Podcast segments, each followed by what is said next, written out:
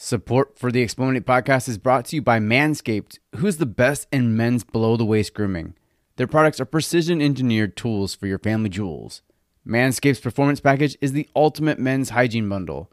Join over 7 million men worldwide who've trusted Manscaped with their exclusive offer for you 20% off and free worldwide shipping with the code EXPLORMINATE at manscaped.com. And if my math is correct, that's about 14 million balls. Guys, you know you've made it big when Manscaped is actually willing to support your podcast like this. And honestly, I wasn't going to agree to this until I tried the products out and made sure that they were something that I felt comfortable advertising like this. But now that I've tried it, I cannot tell you how amazing these products are. They are extremely high quality. And after using them, I can attest to the fact that they are gentle on all of your body I was also given their beard trimmer, and I can't tell you how nice my beard looks now. I am never going back to another product. And I'm not just saying that because these guys are supporting Explorminate like this. They are just amazing products. I'm really impressed. And probably the best part is that these all are waterproof, which means you can do all this in the shower and you don't leave a big mess. I love it. So, 4X fans, get 20% off and free shipping with the code EXPLORMINATE at manscaped.com. That's 20% off with free shipping at manscaped.com and use code EXPLORMINATE. Unlock your confidence and always use the right tools for the job with Manscaped. If you're an athlete, you know the greatest motivator of all is the fear of letting your teammates down. After all, a team is only as good as its weakest link. So you owe it to those wearing the same jersey as you to be your best every time you step on the field. That's why there's no vape in team. When you vape, you can expose your lungs to toxic chemicals that can damage your lungs. If you're a step behind, the team's a step behind. Brought to you by The Real Cost and the FDA.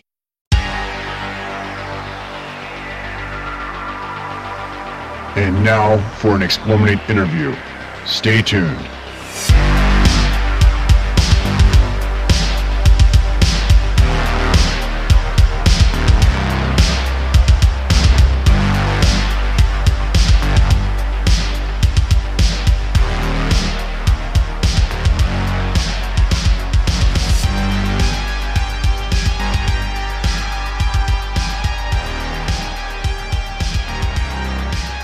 Welcome to the Explorminate podcast.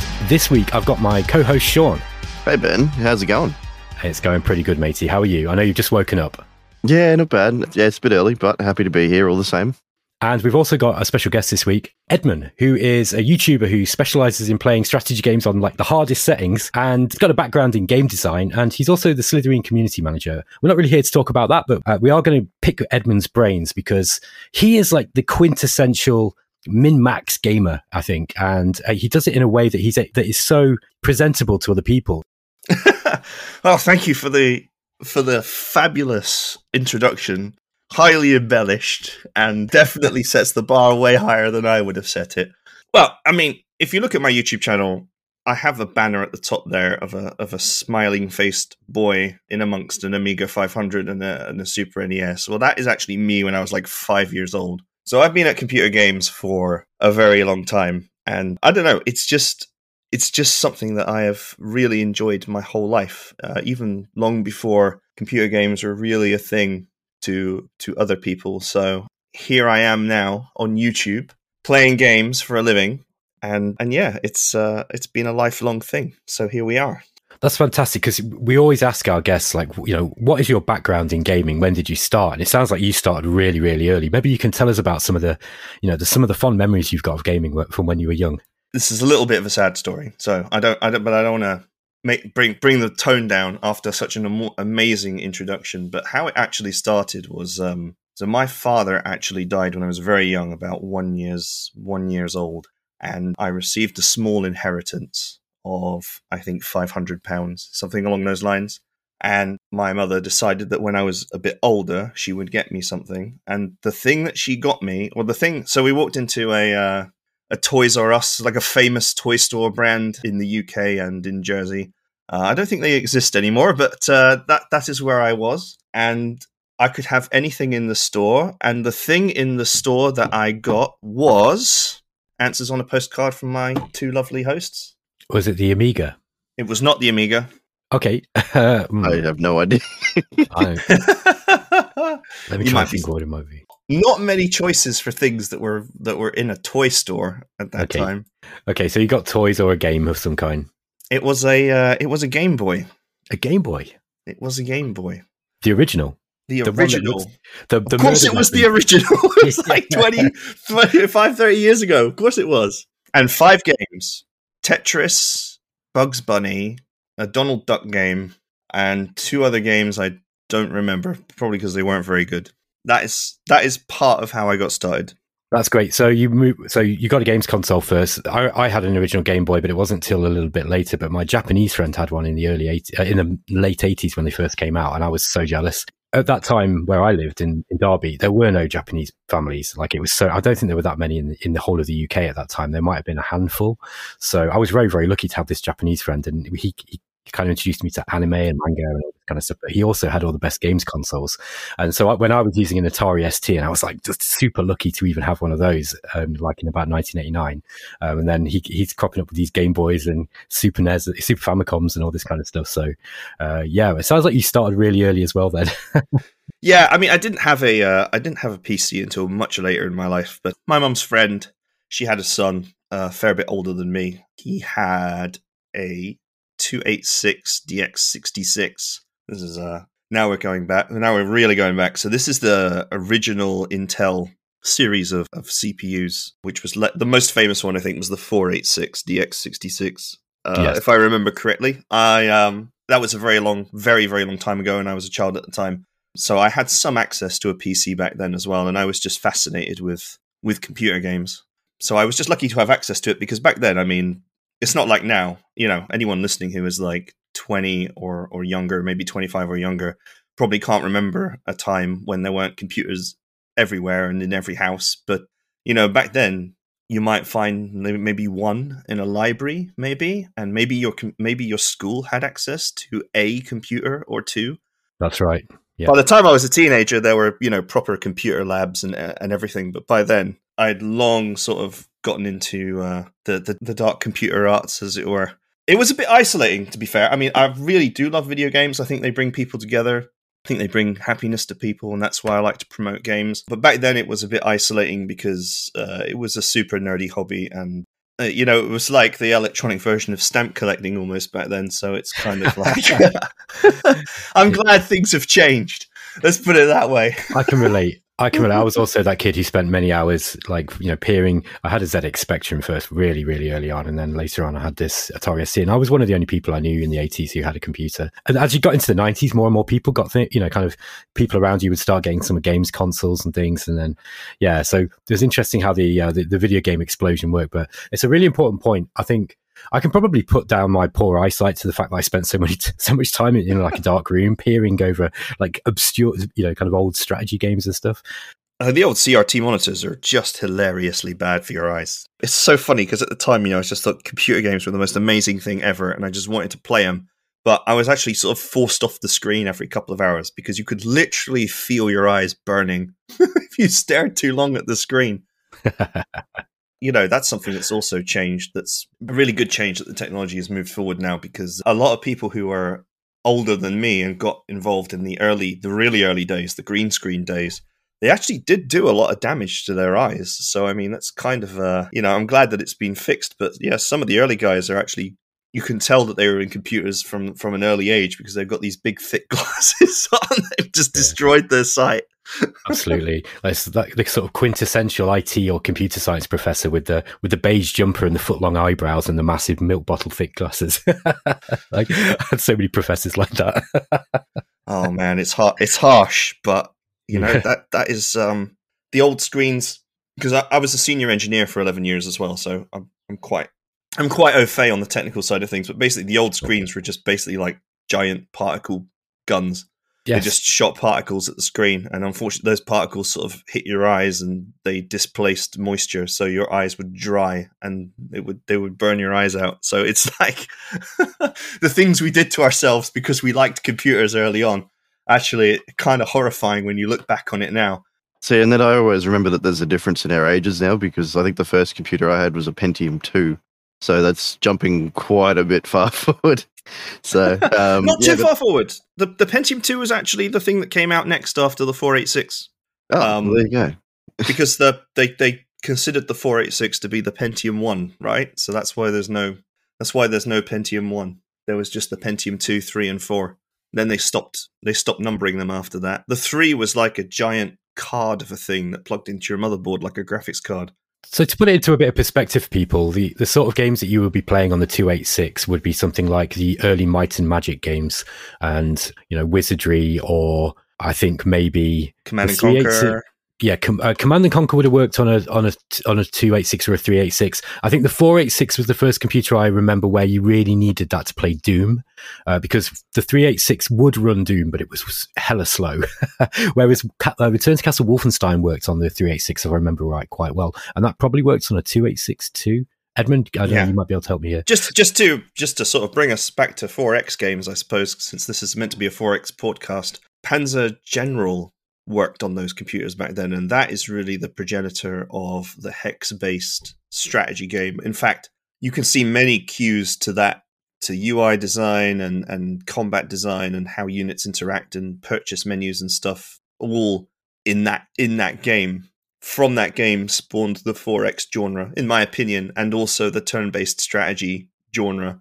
Um, so, this is the era when 4X games actually, or, you know, the foundations for 4X games were really starting to, to appear. Games were getting more complicated, more interesting, genres were starting to appear. And I, you know, I th- think the first real strategy game for me that really captured my imagination was was Panzer General, which I mean was an amazing game and got like a million sequels. I think there was like three sequels, and then there was like Star General and People's General and and so on and so forth. But the first true 4X game I played was a game called Ascendancy, which I don't know if you guys know it. Yep, well, I'm aware of it. I haven't actually played that one myself, but Rob talks about it very, very fondly. I think he thinks that it's a, you know, it's he he rates it as one of the most interesting 4X game designs that we had, certainly early on. It was so, it was so funny because it was, you know, it was a little bit panned because basically reviewers were like, well, this isn't Master of Orion. but I didn't Yeah. have Master of Orion. I had Ascendancy and I liked Ascendancy okay. So don't at me that Ascendancy wasn't a very good game. I had it and I enjoyed it. That's often the way with a lot of those early games, though. I mean, you look back at them now, and um, not only are they aging from a game design perspective, and you know, particularly with user interfaces and just kind of like the overall presentation, but they they often took risks and they did things in a different way. And you certainly had a lot of genre crossover as well. I remember early, like in the in the late nineties, I think 4X games and RTS kind of started blending, you know, t- together in a big way. So you'd get games like uh, Star Wars Supremacy or Rebellion. Uh, I don't know if you remember that one. It was kind of a 4X game, but it also had some real time combat in it. Did Ascendancy have real time combat, or was that a purely stri- turn based game? Ah, it was like a weird hybrid thing. It was it was turn based in that you had days and you ended your turns. Diplomacy and buildings and such were all done in turns. But if two fleets that were hostile to each other were in the same system, then you could sort of move them around in real time ish based on how much movement points they had. But then each weapon could only be fired once per turn, if you know what I mean. So it kind of had like a weird, mostly turn based combat system. This is me going off 15, 20 year old memories here. But um, sure. there were some real balance issues with the game. There was a thing with the AI where it would stop moving when it got engaged in combat, but it wasn't really a very well thought out bit of AI. So if you equipped a load of very long range weapons, even if they were complete garbage, and you shot at all the enemies, they would stop moving, and then you could just sit there and blast them.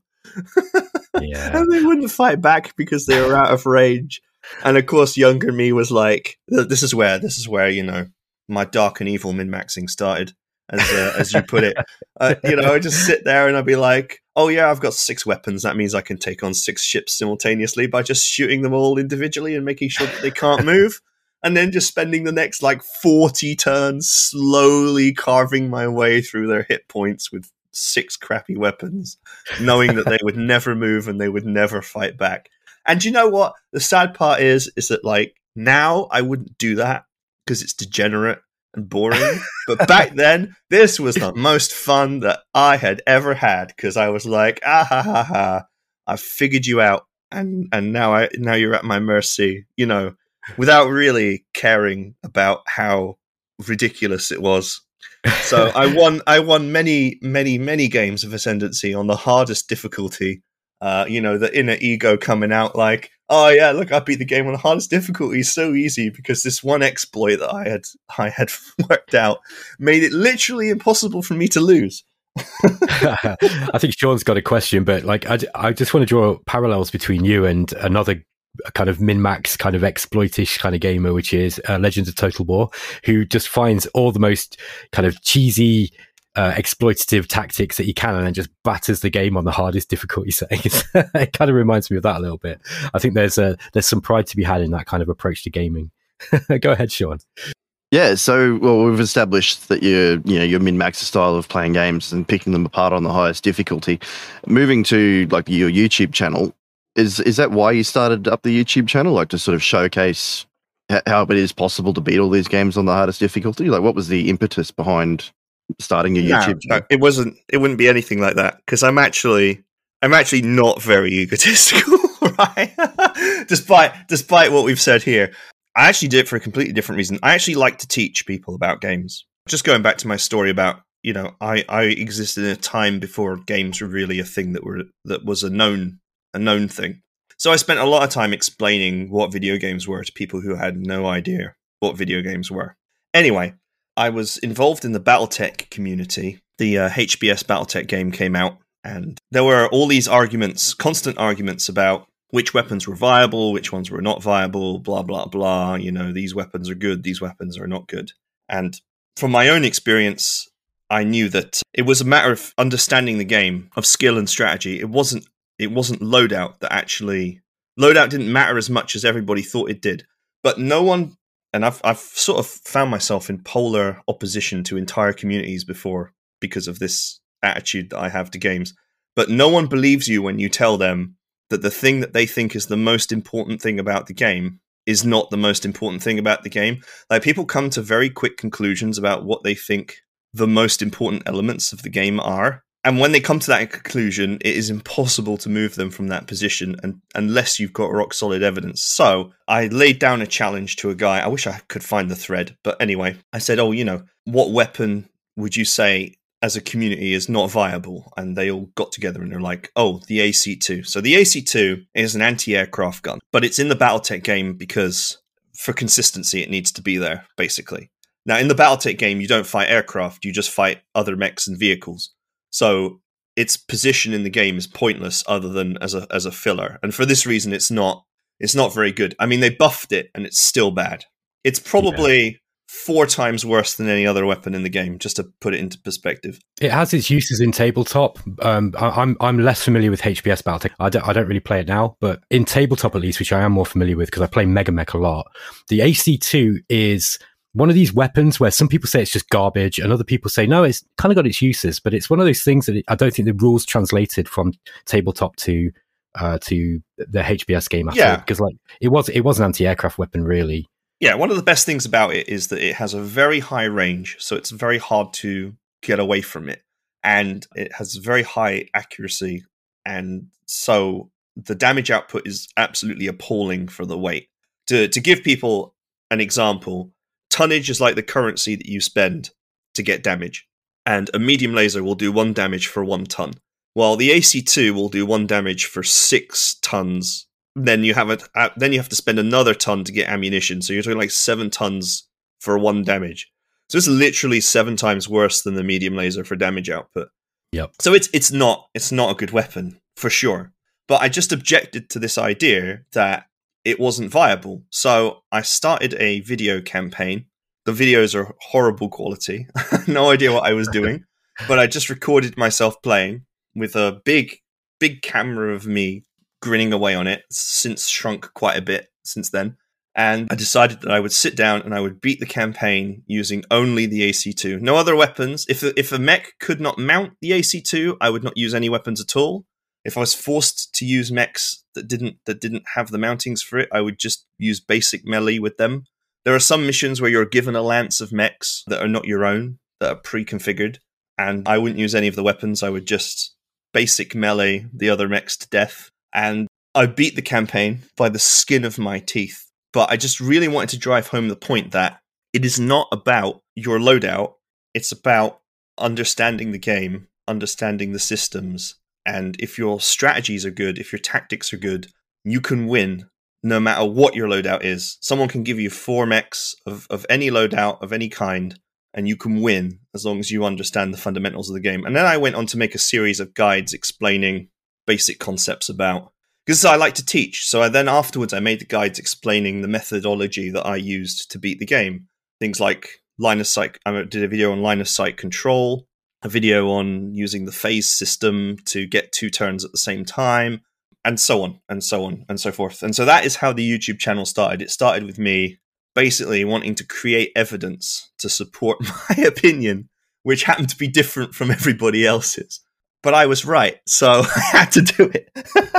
I, I got to say, right, that I've got some criticisms about HBS BattleTech actually, but I, I, think that that is a mark of a good game that you that you're not tied into playing, you know, in in a, in a min max way. Like if you if you play in a suboptimal way, let's say, it's still viable to win. And I think that you know to some extent that lends weight to the argument that it's a, a reasonably well designed game. What would you say? I suppose I mean it depends on how you think about it, but basically what I was doing was I was I was min maxing, if you will, the control of the mechs the the effectiveness of every of every movement of of forcing the forcing the the AI into like a conga line of death, manipulating the AI and stuff like that.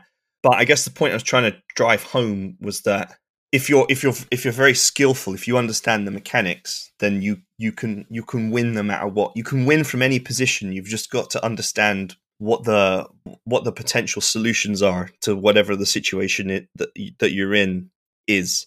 And I guess what what I really wanted to attack was this was people just making excuses. Basically, you know, I don't have good weapons, I don't have good mechs, I don't have X, Y, or Z, so therefore, you know, I can't win in a particular position. But that's that's not true. I want people to I wanted people to understand that you can you can win. You just got to maybe take a step back, have a look at the situation, then think about what you have, what you don't have, and from those things you can you can come up with an answer. Because i uh, you know this sort of leads into why i like to manage communities and so on like so on is i just didn't want these i didn't want people fruitlessly arguing over what what was viable and what wasn't viable. Everything is viable. You just you just got to just to practice really and just look you know look internally to your own your own strategies and capabilities. Don't don't blame don't blame stuff. Don't blame the tools because it doesn't get you anywhere Absolutely. Well said. I gotta say, that's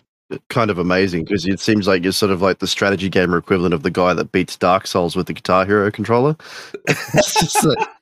but you know, it's it's a similar kind of thing, isn't it? It's you know, I'm I'm sure that guy too has seen a, you know his own community being torn apart torn apart by kind of fruitless arguments about X, Y, or Z, and it's like you know, well, you know, actually, you you can you can beat the game no matter what. Just you know, if you take the time to practice and learn, then you can you can win.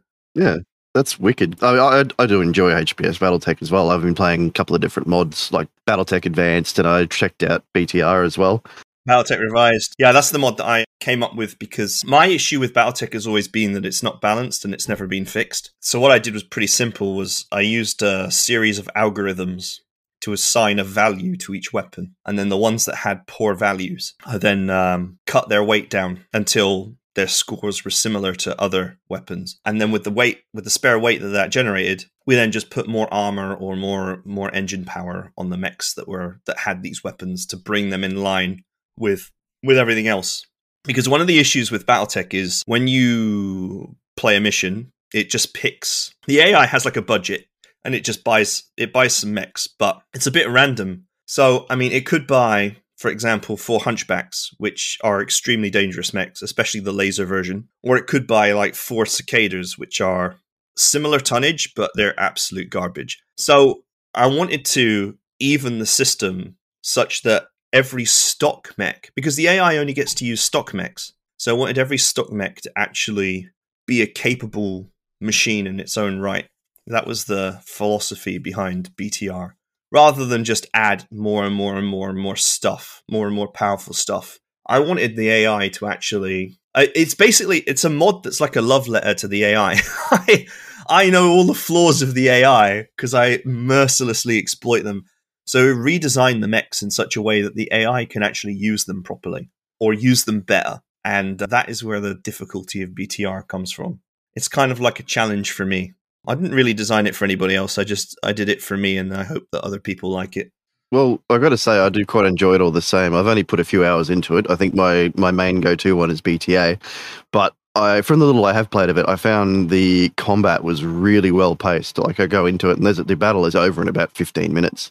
So it's it's it's good for that kind of if you want to jump in because I don't have a lot of time to play nowadays. So it's like I can jump in, smash. You know, I can do flight of a different planets, smash out two missions in like 45 minutes, and it's done. So I found it plays really smoothly. Uh, the the battles are quite lethal as well. I think like they're they're yeah much faster as a result. Yeah, the AI does not handle evasion very well. So if you if you this is another thing that I discovered in in BattleTech is uh, if you stack evasion high enough, the AI kind of has a meltdown and it tries to like use one laser to reduce your evasion. It's instead of volleying at you because it thinks it's you know if it's got like a less than thirty percent chance to hit, it, it doesn't bother to fire all of its weapons. It just fires one to try and strip the evasion. And a lot of mods have got like permanent evasion. Uh, they've enhanced the invasion of the evasion of lights in some way, but this doesn't account for the fact that if you actually focus on evading, i.e., if you sprint instead of attacking, you can create a situation where the AI will actually really fail to engage your units, and therefore light mechs sort of become almost indestructible effectively because the AI does not understand how to engage them. And I kind of wanted to nerf that a little bit so that the AI has a, a, little bit more accuracy so it can keep on putting the hurt on you even if you try that kind of strategy which, is kind of funny really because this is another thing is like I'm always experimenting with stuff that no no one else does. You know what people want to do in a game like that is you you know you can attack or you can move and attack or you can sprint which means that you can't attack you can just move and so people didn't really experiment much with just sprinting around, with just moving. Because, I mean, if you're just moving, you're not attacking, right? Which means you're not killing the enemy. And so to everybody, this feels felt like a wasted turn. But I started sprinting around with lights and I quickly realized this is another challenge things like, oh, you know, are lights good or not? So I did another challenge run called There Are Four Lights, you know, with Picard on the front. there are four lights. How many lights do you see? Four. anyway, um, memes aside, I started sprinting with these light mechs a lot, and I realized that the AI just would not target them or engage them properly. So you could then choose the juiciest positions to stand in, i.e., right behind the other guy, and then, even though you don't have much firepower on a light mech, well, when you unload every weapon you have into the rear reactor, that's they go down like a sack of spuds. And so it turned out that lights are actually incredibly deadly, but they need good pilots. And when you play with lights normally, this is game design stuff here, you have a natural progression, as in your pilots are getting better and better, and your mechs are getting better and better. But what people did not do, or didn't attempt to do, was take their really good precious pilots and then put them back in light mechs. But they never had really good pilots at the beginning because it was the beginning of the game. And pilots are, and I know this is a joke about Battletech, oh, uh, spare the metal and uh, lose the meat or whatever it is. Um, but it's not true. In the actual game, the pilots are the most precious resource, like full stop. You know, it can take like 40 missions, 50 missions to train up a pilot but uh, a mech can be salvaged in a single mission. So the pilots are the most important things, and no one wanted to put their pilots in, um, you know, in a light mech with a quarter of the hit points of an assault mech. But you actually need a good pilot in a light mech for it to have that extra evasion, which makes the AI go bonkers and thus turns the light into an invincible god it very quickly got comical. I remember some comments that some people made as it got sort of deeper in, and I started doing harder and harder missions with just lights. And some guy said, I've been watching this series, shocked that four light mechs can take on a lance of heavies and win. And now I'm watching this episode, and not only can you do it with four, but you can do it with just two. and uh, it, it it was basically it was a map where you start in a valley and I got a horrible start position at the bottom of this valley. And I took two really severe leg hits on two of my lights right at the start, which led me to be forced to eject them. So I only had two mechs left and the whole mission to go. And I thought, well, I'll just carry on playing. What you know, what the hell? The other two mechs aren't damaged. We'll just keep going. And I managed to clean out the mission with just two, with just two mechs. That sounds awesome, man. and uh, you know, so it, it was ludicrously powerful. It really was, but it just takes that bit of experimentation to discover these these things. I'm currently um, dragging us towards 4X again. I'm currently playing a game called Terra Invicta. I don't know if you've heard of it. Yes, we're familiar. And I'm once again at odds with the community. I haven't made the guide yet. I'm planning the guide, but a lot of the strategies that people are using at the moment in Terra Invicta involve very fragile expanding and attacking to kind of win as fast as possible. And uh, the developers of the game, who are, I believe they're the team behind Long War, they do not like people finishing their games quickly. So they're constantly patching out the various strategies that have been used to win the game fast. Usually involves getting into space quickly, getting particular technologies quickly, and then trying to hamstring the AI as fast as possible. Now, I knew nothing about the game going in, so I played my standard Iron Man strategy, which is play to not lose. I knew that the lose condition was to lose Earth, so I was just focused on consolidating my as much control of Earth as possible, building up land-based armies and denying landings and stuff. And I've just worked myself into a position where I cannot possibly I cannot possibly lose the game. So winning has become inevitable within a certain time frame. And it was not difficult to do. So, you know, a lot of people are looking at these guides and saying, "Oh, you know, I can't execute this." Like don't get me wrong, they're the correct strategy if you're trying to speed the speed run the game, right? Fair enough. I mean, you know, really good, really clean, precise strategies on how to beat the game super fast. But like anyone who of any skill level could play the style that I'm using in my current campaign and beat the game or not lose the game, which is almost the same thing because I'm playing to not lose. I'm not playing to win. I'm playing to make sure that I can't lose and then I'm going to fig and I'm trying to figure out how to win. If you see what I mean. It's it's a different approach. So it will be funny to see what the reactions are when I make a guide and basically give the complete opposite advice to everyone else, which everyone else is giving the advice to go to space as quickly as possible and start trying to hamstring the aliens' economy. And my current strategy is to just leave them do whatever they want in space and consolidate my my position on Earth. And now I have like three fifths of Earth completely under my control, and any alien landings are immediately wiped out by the like thirty or so armies that I have. So they can't do anything. They can't. They can't touch. They can't touch Earth at all. And now I'm just getting into space with the end game technology. So um, yeah, it's it's it's pretty interesting. But I've I've once again sort of walked down a weird a weird alley. I can't help but feel that you're walking this kind of karmic path. You're paying for this uh, ex- like incredibly cheesy exploit that you were using to win ascendancy, and now you're having to kind of like write your kind of karma in some in some gaming way. I, I loved it. I was listening with fascination with the the story about BattleTech because the, one of the things with BattleTech games, right, video game version of BattleTech, is that in order to kind of satisfy that kind of the players need to start small and get bigger and you know and in the end you're running around with four atlases or whatever. Uh, those kind of games they don't always balance the different weight classes too well whereas in the, in the tabletop game you generally you want a bit of a mix of mechs and it depends on how many you're using but having four mechs four light mechs with superb pilots is very very viable especially if you're running a something like you know four Jenners or something can be absolutely deadly if you've got really good pilots so I, I was kind of interested to hear how HBS's game it sort of on the surface didn't really seem to work in that respect. And then yeah, it does though. but it, it does, does though. Yeah, exactly. And you've kind of you've shown that. And, and I think again with Terra Invicta, like I kind of bounced off that game I don't dislike it. Uh, I've already got one love affair with a big, complex, obtuse, opaque strategy game, which is Shadow Empire. Shadow Empire, isn't it? Right. Yeah. And um, I knew it. That, uh, yeah, I, I'm, that's that's my jam, and I love I love Shadow Empire. It's my it's one of my favorite games. But so I, when I got when I started looking at Terra Invicta, and I was watching um, Perun's videos a, a little bit on it, and I was like, wow, this looks great, but I don't think I got time to play this and kind of get into Shadow Empire and play Dominions and Conquest Elysium and some of these other weird obscure games I play. So I'm interested to see where Terra Invicta is going, and I'm heartened to hear that the uh, the developer is kind of trying to make it so that easy cheesy strategies are being patched out. I, I I like that. I think if they can do that in a way that doesn't make players feel like you know they're constantly being hamstrung. Um, you know, and there's a bit of a balancing act to go there. But that that sounds encouraging to me.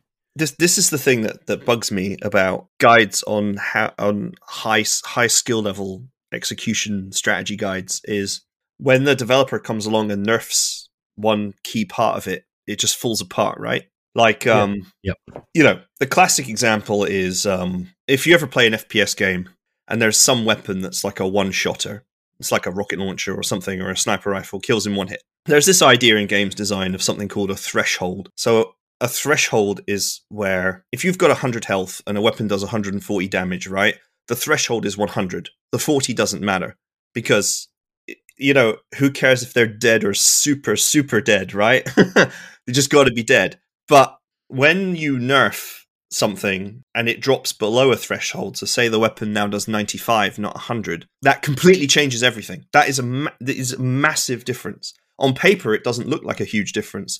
If I nerf a weapon from doing 102 damage to doing 99 damage, that doesn't seem like a huge nerf, but it's an absolutely massive nerf. It's like a 2x nerf because it's the difference between passing the threshold and not passing the threshold. Right. And a lot of these high end, you know, very precise strategies, which I love. I mean, they they're often creative and, and very, very interesting. But as soon as something is even slightly nerfed somewhere, enough that critical thresholds are passed, the whole thing falls apart. There's no there's no stability to it. And because I'm an Iron Man player, because I often have to stream professionally, some and I have to stream I have to stream strategy games that are not even released yet. You know, stuff that there's no guides for, there's no help. It's just me and the developer. I can't play like that. I have to play I have to play to not lose, not play to to follow an incredibly razor thin sort of wire to the best possible win. But unfortunately, when people get onto those guides and they're following it along, and uh, maybe you know they're re- they're good enough to execute the guide correctly, and that's that's totally fine and cool. And then the developer comes along and just slightly nerfs a few things, and then suddenly their game falls apart. It's very fragile. So Yeah. what I try and teach on my channel is approaches, approaches to gameplay. I have a little series called Edmon's Classroom talking about how to approach games rather than specific strategies. Just quickly, Edmund, is this like a sort of a systems rather than goals approach? Would you say? Do you think is that a way of kind of breaking down what you're saying? Is you you try to learn a system towards approaching a, a thing rather than specific goals because that's a more kind of it's a better it's a better way of bettering yourself in a sense. And i think if you just try to achieve specific goals within a task then that's a very static thing that can be you know that can be wobbled and you can fall it can fall over like a tower. Whereas if you develop a strong system towards approaching things then that's more flexible. Is, is that kind of what you're getting at Yeah, it's like I have some Panzer Corps 2 guides. So Panzer Corps 2 is another uh, kind of turn-based strategy game, great game sort of very similar to most 4Xs when it comes to combat. Obviously, it's not a 4X game, but it's it's got a similar kind of Age of Wonders style combat, but it's a World War II game. I did a video called "Developing Your Standard," and so I have a standard set up. When I I don't know what I've never played the mission before. I don't know anything about the mission, so I have a standard loadout. It's like twenty percent infantry, twenty percent tanks, at least two anti-aircraft guns, usually three fighters, like a few 10% bombers, something along those lines, a general setup. Because I know that with that setup, I have all the tools to deal with any situation. Now, obviously, there is potential to lose there in that if I play the mission and there's like a hundred bombers coming at me, and you know I've only got ten, I've only got two anti-aircraft guns and three fighters. Obviously, I can't hold off a wall of bombers, so I'm going to be in trouble. But I do have some tools for stopping bombers. Now, in that situation, you would obviously have to play the mission again and, and customize your setup. But this kind of standard play allows you to deal with 99% of situations. It's it's once again it's playing to not not lose. If you've got all the tools, if you've got a little bit of everything, then then you at least have the thing that you might need, right? You know, if they've got a uh, load of anti-tank guns on a hill, then yes, you've got tanks, so you can pull those away but you've also got infantry, so you can bring those in, and you've got artillery. You brought a little bit of of everything that you might potentially need. Now you just have to apply those tools to the situations that you encounter. But if you don't bring those tools, if you just decide to bring a load of tanks, then you're you're done. you're smoked. Yeah. It's an approach that I developed back when I used to play Magic the Gathering. I know the dreaded words. Um, I used to play in Magic the Gathering tournaments, and so I would have a standard deck, if you will. I would build a build around this idea that oh, what if they've got what if they've got creature removal? What if they've got permanent removal? What if they've got direct damage? What if I don't know what my opponent's got? You know, you just get in the tournaments I played, you used to get like seven booster packs and you just had to make a deck. So I would just make a deck that could more or less be decent against any potential issue. And then, you know, you have a you have a sideboard. So then after the first match, I would then analyze their deck. And if I needed to shuffle some things in and shuffle some things out that weren't useful, that's fine. But it gave me a chance to win. I always had a chance to win every first engagement. did not need information on the enemy to have a chance of winning. That's what I'm trying to teach people is this idea that if you build something that is just overall a good solid thing, if you develop a strategy that is just a good overall solid strategy, then you you have the potential to win in every situation. I see. I'm interested to know, like with that specific game, for example, uh, this is something. By the way, I, I actually saw in your video you say on one of your videos you don't usually like talking about games design with non-games designers because it kind of often kind of boils down into an argument over you know just kind of opinion, and I completely agree. And I'm one of these annoying people who's who knows a bit of game design, but I didn't study it. I've got a few books that I've read. You know, I've read a few books, but I, I am not a game designer. so, um, but I am, I, I, find it a fascinating topic and it's interesting to talk to you because you know, that is, uh, you did, that, that was your degree, wasn't it? I think. Yeah, I did. I did an honors. Absolutely in, uh, right. Okay, so yeah. and so let's. I mean, if we talk, look at Panzer Corps two. When we were talking about game, I was talking about games design with uh, Lucid Tactics, who's a Dominions player, um, and he's he's kind of like he's got a big community of Dominions multiplayer people on his channel. Uh, so he's kind of like one of the figureheads of the Dominions thing, I guess. Uh, you probably hate to be described like that. But anyway, Lucid and I were talking, and we were talking about this idea of video games having, uh, particularly sandboxy, sorry, uh, particularly 4X games. They have this kind of like that you can see it in terms of a polarity between kind of sandbox like play on one side and sort of puzzle based play on another. So if we were going to look at war games, for example, you might put let's say like on the on the sandbox extreme you might have sim city where it's very much there's very little pressure in order to kind of do what you need to do. You can just kind of pick and choose from the the toys that you're given. And then on the very other end of the uh, of the spectrum you might have something like tetris yeah where it's you know there is a there is a right move or chess you know there is a right move to make at that point and if you don't make it you're probably going to lose. But most games fall somewhere in between the two and i think panzer corps 2 uh, and you know panzer general before it the, the the original campaign maps they are closer towards the puzzle aspect i'd say than the sandbox. But panzer corps 2 now has this um, procedurally generated map thing. Now it gives you maps where well you don't know what's coming. And your standard build in that respect is going to be really important in that procedurally generated map particularly if you don't know what's coming.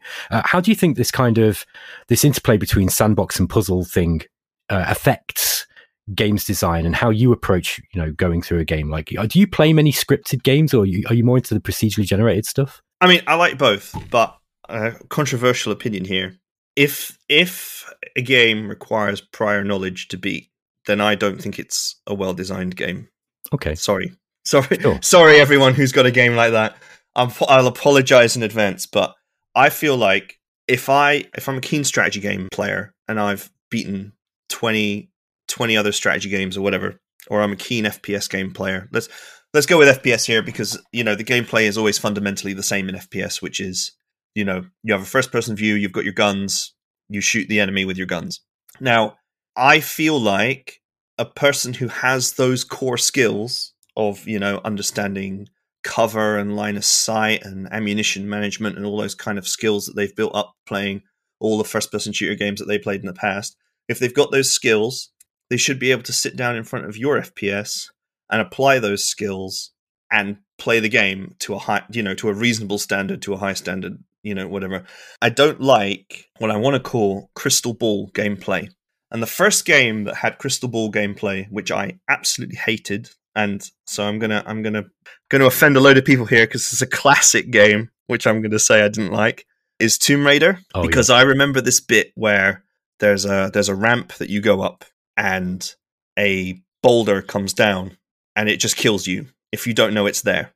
And the issue with it was that the timing on the boulder was so tight that in order to avoid it, what you really needed to do was you needed to sort of turn around and walk up the the ramp backwards, trigger it, and there's like a little bit of a rumble when you trigger it, Right. and then run run you know forwards down the ramp as it were because you're facing the correct way because you walked up the ramp backwards to safely evade the boulder and then you can go up and pro- progress with the rest of the level right I agree that's bad. Yeah. and this is uh this is sort of what happens in Dark Souls a little bit. This is another controversial opinion. I don't believe that Dark Souls is is hard. I just believe that it punishes people who haven't played it before. If you know what I mean. if you know that the wall of flame is coming, then you don't even step where it where it where it's going to be in the first place. But if you don't know, it just gets you. And I don't like punishing people, or I don't think games should punish people for playing the game in a perfectly reasonable way, like a perfectly reasonable person would do, right? Now, I do understand that Panzer Corps 2's base campaign is quite hard, but I did, I personally did beat it with standard play. Barely. There are points in the because I I've still got the video series up on my channel. Uh, I've got them all neatly organized into playlists. So if you want to look at my horrifying past, you can. Um, but um, you know, I wasn't so good then. There was one level where I scraped by with about 300 prestige, which is which is nothing, and half of my units were destroyed. But I did eventually win on my first attempt by using some very robust standard play and obviously my experience from games like People's General, from Panzer General, from the original Panzer Corps, and all those other kind of games I played in the past, Shattered Union, so on and so forth. To me, good games and good game design treads that thin line where a very, very good player could sit down without prior knowledge and beat it, but perhaps maybe a, a more, uh, you know, a lesser skilled player or a more average player might need a bit of, you know, trying, trying again. I just don't like the idea that for the sin of not having played before, I have to lose. I absolutely hate that. It's it's horrible to me. It's like the worst feeling. When I play a mission and I'm like, well, I lost because I didn't know this. And there was no way for me to know. There was no possible way for me to know the issue that I faced. I, I call this landmine gameplay. So here's here's one for your uh, for your lexicon. Sure. Landmine gameplay is this idea that you're walking along and then you stand on a landmine and you're just blown to bits. So you lose instantly. But then, when you understand, when you know that there's a landmine there, you're not about to step on it again. So you, you go from something that is, you know, a situation that causes you to lose instantly and thus completely ruins your, your position in the game to a situation that is of no threat whatsoever because you know it's there. Yes. Actually, the It's- Resident Evil games are kind of full of that sort of stuff, and I love those games, by the way. But they they they are guilty, I think, a little bit of that. Yeah, it's it's not fun at all because if you understand where all the landmines are, then you just don't stand on them, and there's no fun to be had there. But if you if you don't know where they are and you stand on one and you just get blown to bits, and there's no way to detect them, no way to scout them, that that you know you just blunder into one and then you you're done, then that's not fun either. You know, no one finds it fun to do some kind of really tedious action where they search each individual tile of ground looking for landmines or, or whatever it's horrible. Just just don't do it at all. it's you know, yeah, I don't mind ambushes and stuff. That's not the same.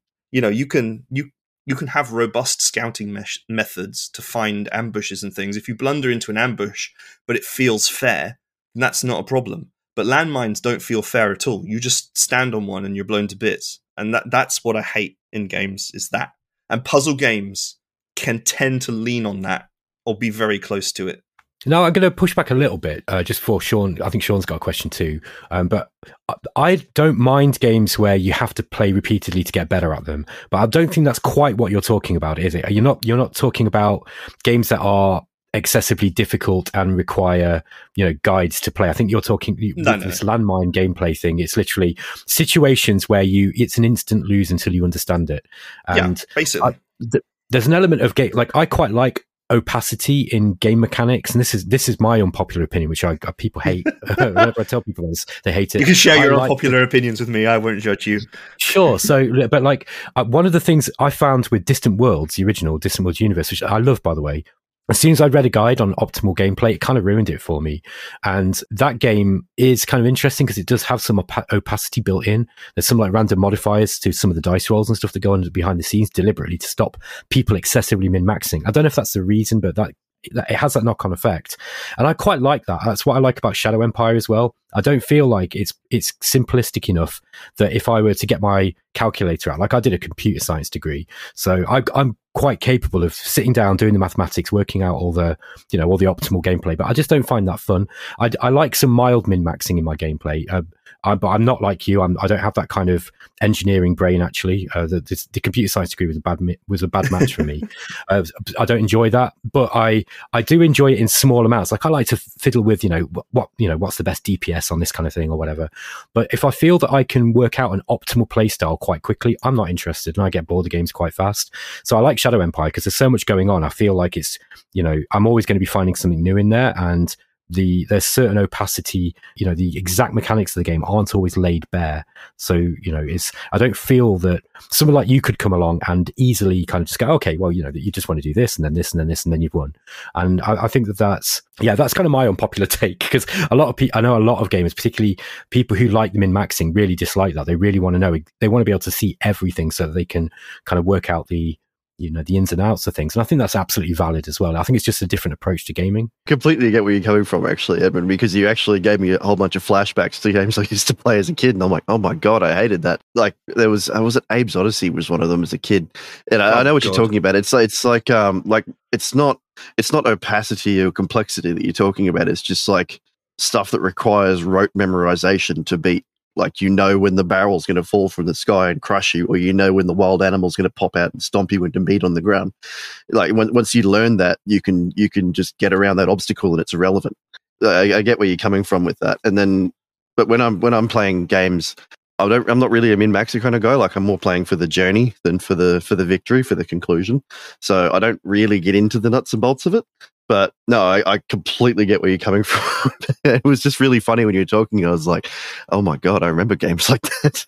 Yeah, and strategy games do it as well, but they do it in a slightly different way sometimes. In that, uh, so to give you an example, Order of Battle was a game that I didn't 100% get on with with the with the first campaign. I played the Pacific campaign first, and I don't know anything about the Pacific War. Okay, I mean, I have studied history. I studied the Battle for Stalingrad part of my uh, my history education. But we're not really taught much about what happened in the Pacific in Europe. I mean, why would we be?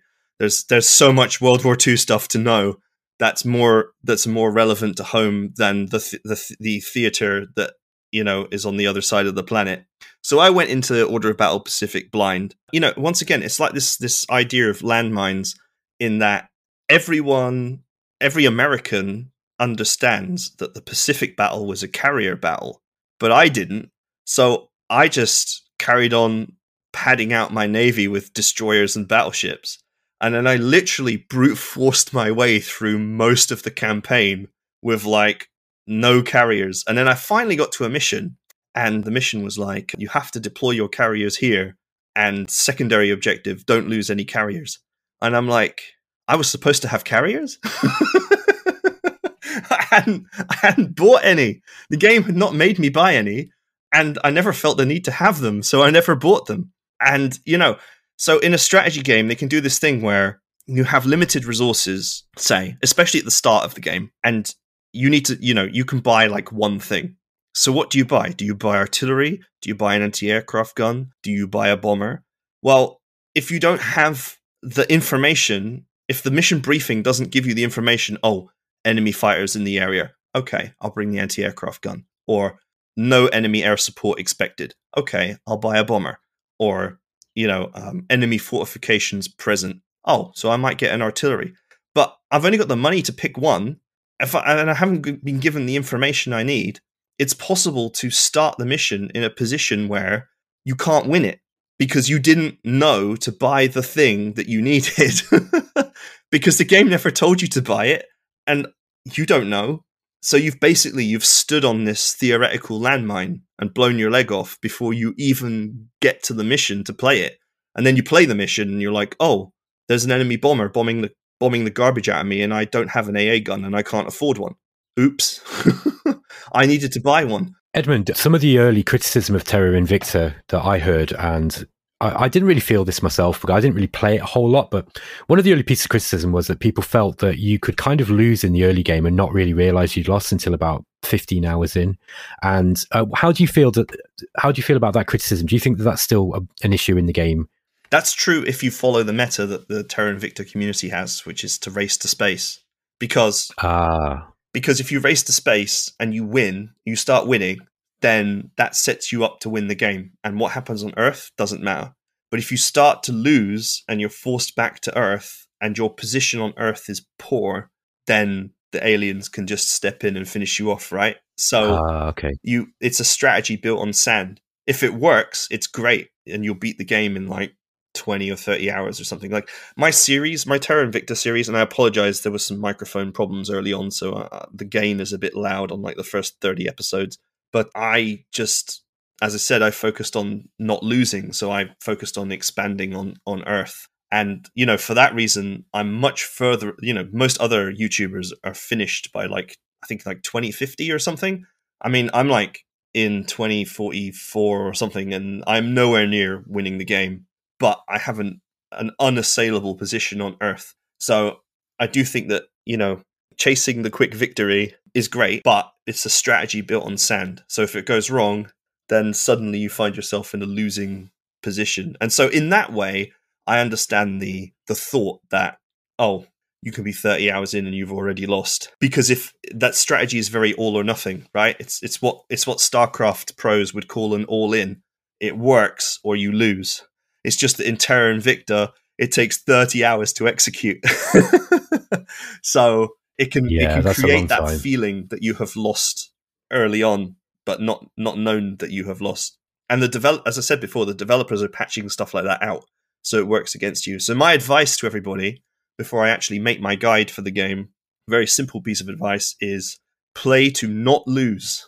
Make sure that the aliens can't get established on Earth. Develop Earth's militaries consolidate Earth's countries into you know more manageable districts and just prevent them. I'm, I'm presuming that you're one of the human factions here and that you're trying to prevent the aliens from taking over. If you're with one of the alien factions, obviously this advice is no good. But yeah, just they they have to take 65% of the Earth to win. So if you hold 50% of Earth, they can't win, right? It's like Platinum Angel from uh, from uh, Magic the Gathering, right? You you cannot lose and your opponent cannot win, right? Written on the card. Well, that's great. That's a great position to be in, right? They can just work out how to win. So, if hang on, if I was to simplify this a lot, you're basically turtling. Is that right? Like if you if you're playing a real time strategy or so, or something like that, it would basically be the turtle strategy. Right, but so this is another thing, right? Attacking always beats defending. Always, always, because if attacking wasn't better than defending, then then the game would always end in a stalemate, right? So developers have to make sure that attacking is better than defending because otherwise no one wins. You, it always ends in a stalemate. But attacking is not just about wiping out the enemy. Attacking is also aggressively taking what is not yours in strategy games, i.e., expanding, i.e., taking the whole map, taking all the resources, aggressively pushing people off those same resources. So strategy isn't necessarily one of defending, it's one of I'm I'm basically slowly but surely taking everything from everybody on Earth and thus denying them Earth completely. And from that position, I then become unassailable, and then I will go on the attack in space, which is not quite the same as defending. I mean, defending is just sitting there and defending what you have, and thus, you know, prevent you know preventing people from taking what is yours. But you have to go a step beyond that. You actually have to keep on expanding and, and, and taking resources and sucking the as you were sucking the oxygen out of the room for for the other factions so it's not quite the same. You just have to always remember that you no matter how well you defend no one ever won a game defending right? The victory condition is always to kill the other guy or take the other guy out or or starve the other guy. But in some games or what a lot of people are doing is a lot of well-meaning and very skillful players are taking the direct route of trying to kill the aliens as fast as possible. I'm taking the route of trying to take all the resources and hold all the cards. And I'm taking my time doing it. So I'm I'm preventing losses, as it were, as I as I do it. I'm just quietly like, you know, if two factions are fighting each other, once they've exhausted each other, I'll just come in and steal their steal parts of their territory and so on and so forth. So it's not quite the same as turtling because turtling doesn't doesn't enable you to win, but slowly taking over the whole map and suffocating the other person to death does. So that's that's the strategy.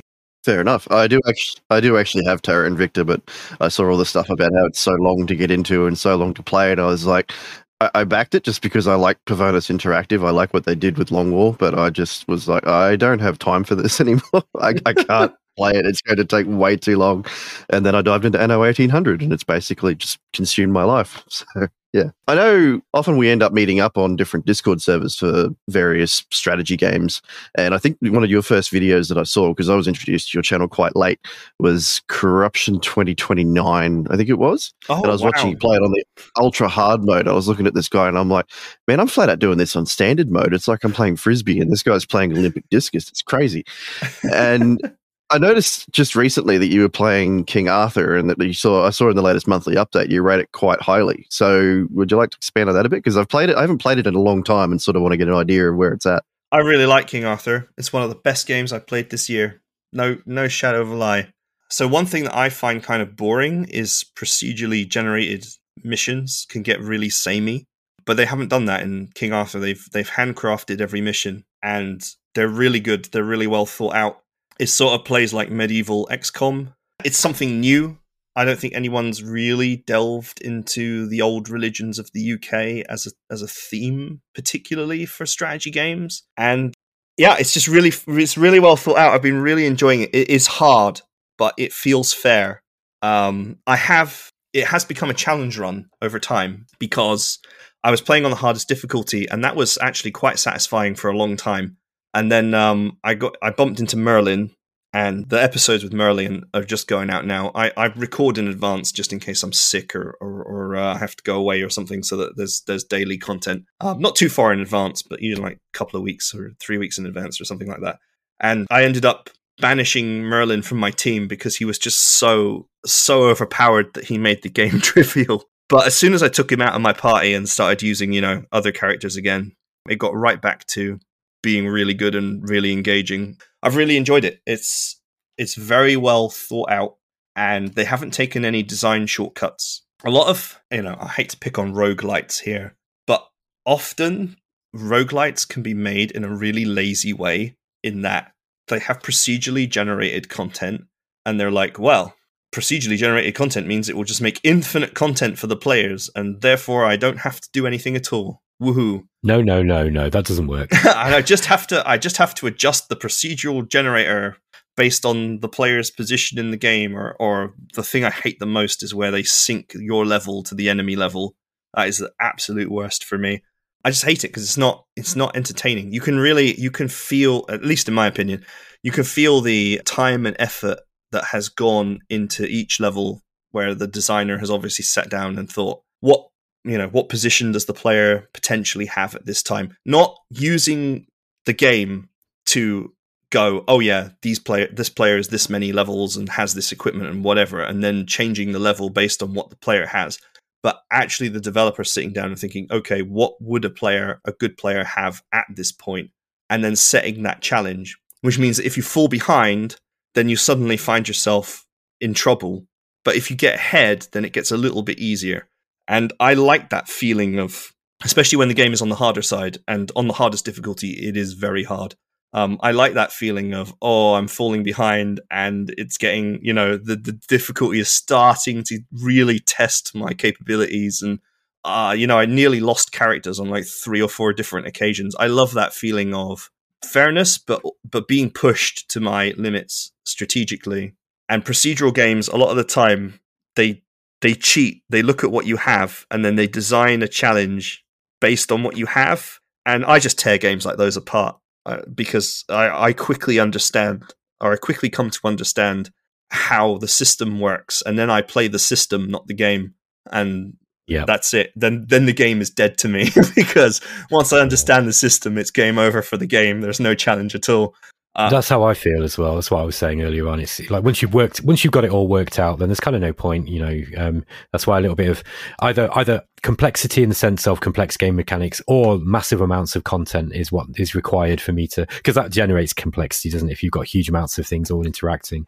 Yeah, Um, when the developer handcrafts a level, you can really, you know, you you can you get to feel it. You get to you get to feel this kind of oh, you know, you're playing against a person, if you will. Yep. The the Yeah, person is the designer, and you're playing against them, and you get to learn what the designer likes to do in the levels and such, and what they're willing to do and what they're not willing to do, and and so on and so forth. And I find that really fun.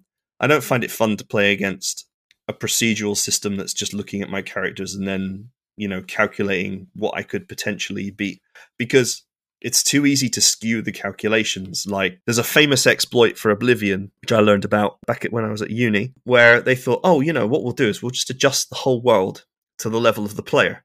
So we'll never have a problem because all the le- all the monsters will be secretly the same level as the player, and their their stats will adjust to to fit the the dynamic level of the player. Oh, what a grind, And uh, man! so what what did what did innovatively minded players do? They just never leveled up. Their equipment got better and better and better. They got more skills as they went along, but they never leveled up. So every critter in the game stayed at level one, including the end bosses and such. You know, it, it's Sneaky. it's so obvious to us now that that was the answer, but it, it, that's it. every every procedural system has got some kind of flaw in it like that where you you you know not as abusive as that that was you know that was fantastically abusable but you know the developers after were like oh we didn't think of that i'm like how, how could you not think of that if leveling up doesn't give you a benefit i.e the benefit of becoming stronger then why would players do that why would they level up if it only harms them Absolutely. so they so they Yeah. just didn't level up. They just uh, they never went to sleep and they never spent their uh, they never spent their points and so they never leveled up. And it trivialized the game. Completely trivialized the game. Yeah, and I, I just I hate it. It's lazy, basically. I like a world that feels like a world, right? So when you go somewhere that you're not supposed to be, and the level thousand monsters beat you into bean paste and serve you as mochi, like I like that. Yeah. You know, great. I'll go somewhere else now where I'm supposed to be and fight things of my level, but it feels like a world, right? You know, not like a uh, like a theme tailored park. game experience. yes, right, right, exactly. It's not like Westworld where you know it's kind of it's reading who you are and trying to tailor some experience to you. This is a related topic, and I, I'm interested in your opinion on it. I've got a bit of a bugbear when it comes to single player games, and that's balance. Like I, I think games need to be balanced enough so that they're not completely broken. But I think with single player games, overbalance, you know, as if you were kind of approaching a multiplayer game like StarCraft or you know maybe uh, competitive civilization or something. I, I really think that that can be the, the death of a lot of really good, especially procedurally generated games. I think procedurally generated content really leans into being a bit unbalanced, and I've found that a lot of the games that I keep coming back to, uh, games like Conquest of Elysium, quite often will procedurally generate stuff that's just not balanced at all. And some games can be, as a result, winnable. Some can be very, very hard to win. But I, I like that in games. I'm interested to know your opinion on the on this kind of like multiplayer style balance that's sort of creeping into strategy game design and single player. Yeah, it's, it's an interesting one, isn't it? Because uh, so right, let's get let's get the first thing out of the way. Balance, as in power balance, because there's two kinds of balance, but we'll talk we'll talk about the one that everyone's familiar with, which is balancing the power of things, is absolutely critical for a multiplayer game. Multiplayer games have to have good power balance, or they're not fun, right?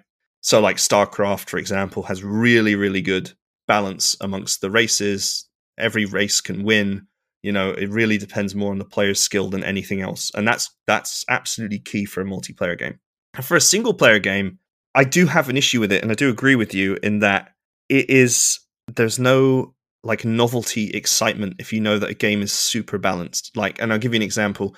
If you just killed a boss and you're going to open the treasure chest and then you know there could be an amazing item inside or there could be some garbage in there right? But if the game is horrendously like overbalanced, then you know that the item is going to be, you know, decent. But then every item is going to be decent, and every chest you open is going to be decent, and every boss is going to drop something decent, and then the excitement goes away, right? there has to be some. Uh, the guy, the designer of World of Tanks, spoke about this, and he said that the reason why in, in World of Tanks there are tiers, and they said that you know they put people in top tier. Like when you play a match, it's usually got three tiers of tanks. The the so some people might have level five tanks, some might have level four, and some might have level three, for example. And some days you're the guy that's level five and everyone's below you, and some days you're the guy that's level three and everyone's above you. But the reason why they do that is because they want you to have that all that experience of being at the bottom and really struggling to make a difference, and also being at the top and having all the advantages. They want that whole crescendo of the great day and the awful day because um, this is a bit like Batman here, you know, the the light and the darkness thing. They want as much contrast in the gameplay as possible, so that the game, when you're doing well, like when you're doing really well at the bottom tier, it's really exciting, and you know when Yeah. you have a bad time at the top tier, it's really crushing. Oh, I was top tier, but I but I messed up and got killed easily, and I've thrown away my advantage, and uh, you know it's that feeling of elation and despair can be really cool and exciting in a single player game.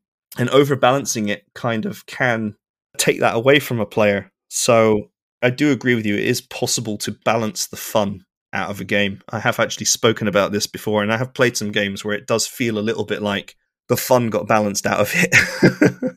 How do you feel about games like the original Master of Orion, where I think they were kind of aware of the limitations of the AI to some extent, and uh, artificial resource modifiers aren't always the most fun things for people. So they they deli- uh, I believe it was a deliberate design choice to make certain races stronger than others. So the humans were very very powerful. So were the men. Uh, the Meklar, is it? Sorry, the uh, the Psilons with the research bonus, but then other ones were a lot weaker, and uh, that the intention was that you know better players could then play with these weaker weaker races and use it as a kind of challenge. How how do you feel about that as a as a design implement? Because I you said something about multiplayer where you think the multiplayer has to be balanced, and I'm going to throw one counter game which is Dominions. Where Dominions, the there's many races in the game, many factions, and some of them are absolutely way more overpowered than others. And again, providing the players know which ones are you know the stronger races and which are the weaker ones, it it provides a natural way to provide some challenge for better players and short, you know, people who are just not so good at the game. They can play a really, really strong race. Do you, do you think that's a valid thing? yeah, I mean, the issue with multiplayer is if it's weak, people just won't use it. You know, it's like you know, Age of Empires, you got like 14 nations or whatever, and people use like Sure. two.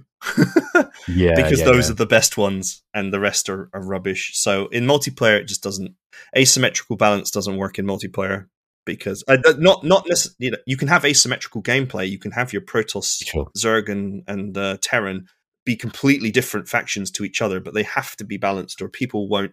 You know, if one of them was really weak, people just wouldn't use it, right? And it would just be a two race game, and that's that's the problem with that in multiplayer. is People very quickly work out what is good and what is not good. See, I'd agree with that with competitive multiplayer, but I think sometimes if you've got, for example, a community of people where, because like, for example, in Dominions, again, that's a really, really, out of all the 4X games, that's the most played in multiplayer, probably apart from Civilization, at least that I know. Um, and it's got a big community and it's well played and it's unbalanced as all hell. And, you know, people occasionally make so, the occasional mod to kind of do things, you know, to about rebalance stuff, but the vanilla game is pretty popular.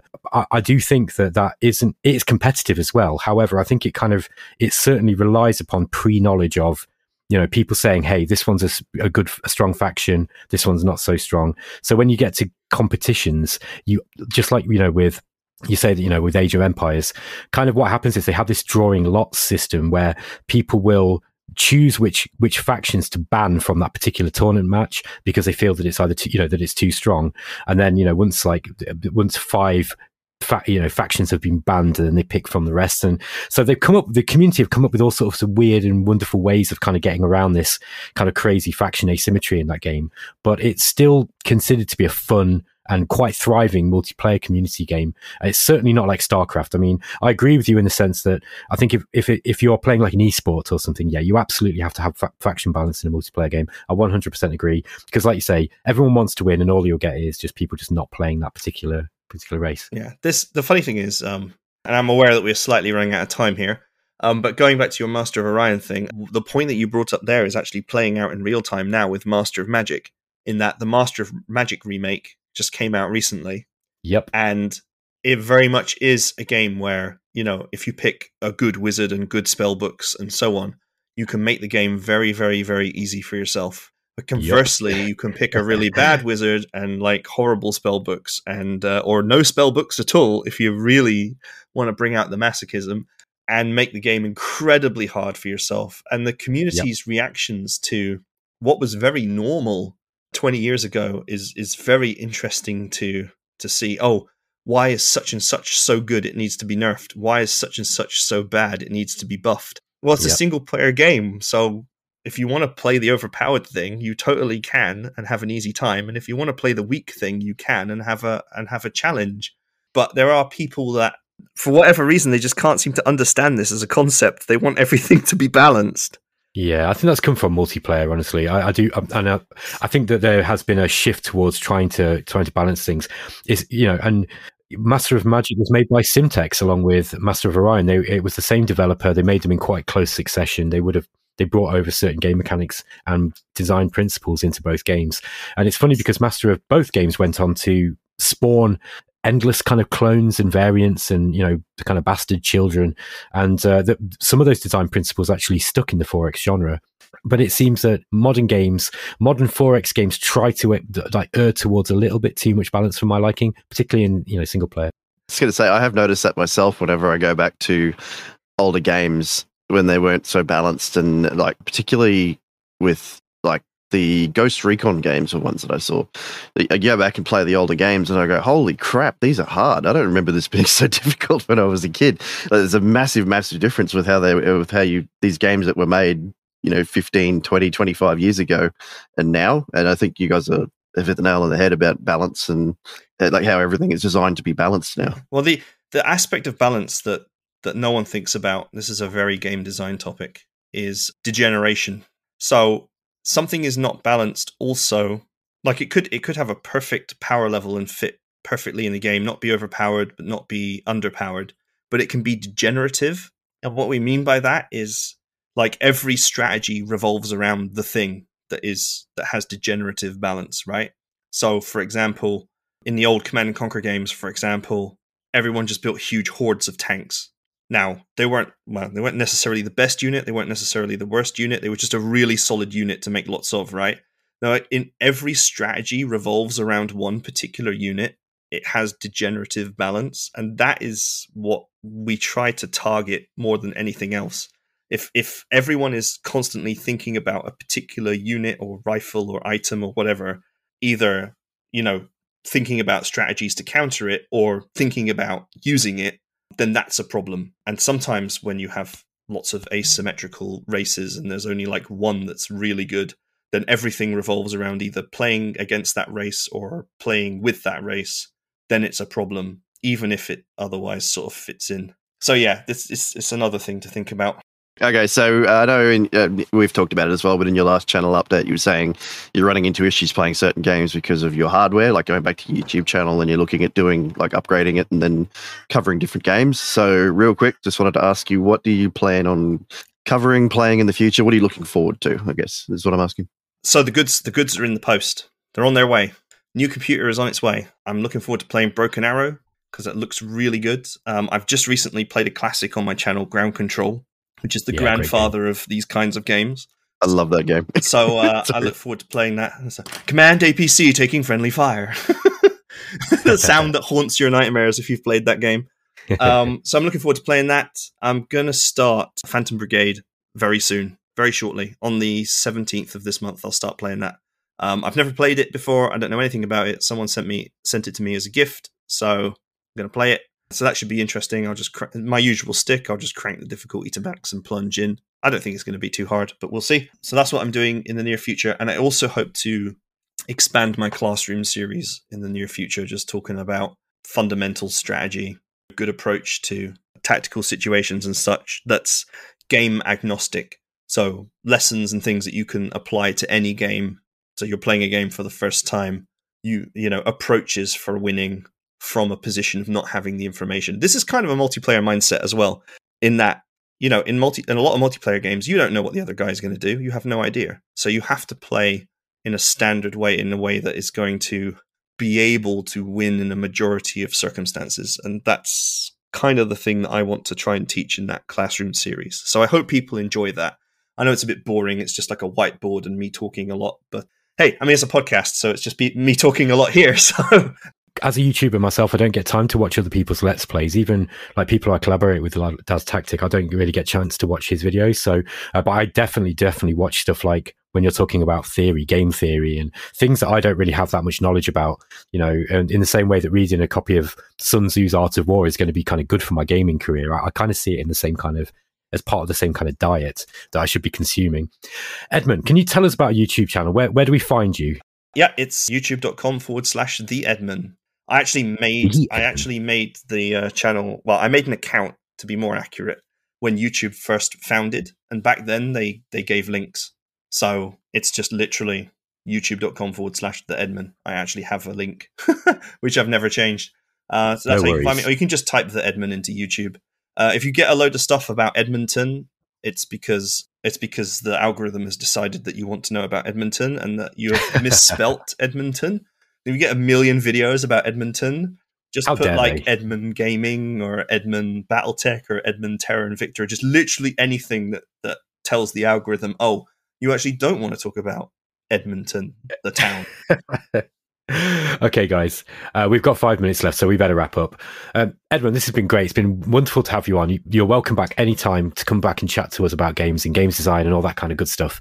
Uh, so thank you very much for your company today. Yeah, oh know. thank you for inviting me. And uh, I'm just, I, I'm sorry that I'm not up to my usual standards of enthusiasm and clarity here, but uh, I just got back from WASD, which is a, a major games convention, and unfortunately, I seem to have picked up somebody's chest infection from somewhere. So I'm still, I'm still battling this chest infection right now. You've done fine, mate. I've, you I've done my best to mute my coughs. So maybe you noticed a couple, but uh, I'm I'm always happy to talk to anybody. And if you look at my channel, I actually reply to pretty much every comment that I get. I, I you know, if people take the time to write to me, then I want to write back to them. But yeah, uh, one thing that you did bring up, which I which I kind of uh, glossed over or avoided answering, was um, I did say that I don't like talking about games design with people normally. And that is because a lot of people have this uh, opinion that if you're not good at a game then your opinion is not valuable. And i'm not i'm not putting myself in that position particularly because i'm pretty decent at most games but there's a lot of especially when you talk about multiplayer balance and stuff like that a lot of arguments come from a position of well i'm really good at the game so therefore i am correct and you're not as good as i am so therefore you're you're wrong. And i really i hate this kind of argument. I just find it unbelievably toxic and tedious. Sure. uh, you know you don't have to be good at a game to understand fundamental problems that it may or may not have right? And it's funny that in paying attention to people who perhaps are not good at the game but they give certain feedback you do find certain exploits or problems or, uh, or or strategies that that are problematic, but not necessarily things that that, that matter at the uh, the highest level. If you know what I mean. sure. Uh, but it does matter because I know this is really naive of me, but I just want people to enjoy games. I really like games, and I just want people to get into games. I want them to play games. I want them to have fun. And That's I a very admirable way to uh, approach it. I, I don't I don't agree with this attitude that oh the design is you know if the design is fine at the top level then the design is fine right it's it's it's exclusionary is the word I want to use and I hate and I hate that I hate excluding people if people want to play they should they should be able to have fun at whatever level they're at and I just hate the attitude that sometimes comes from very competitive players from the top down like oh, I'm a really good player competitively, so I understand the game. But they may not actually understand, you know, what's going on in the background actually. But what as soon as you get into that kind of argument, it's just a complete nightmare. So Yeah, I've, I've, I can remember some recent examples. Guys, we're going to have to wrap up. Edmon, thank you very much. And thanks for joining us, Shaun. anytime. No, anytime, man. It's always good to. Uh, I'm getting over something as well, but yeah, no, great to have you, Edmon. Uh, it's been really great talking to you. Okay, so this was Ben, Shaun, and Edmon for Explorminate. I will catch you next time. Keep exploring, guys.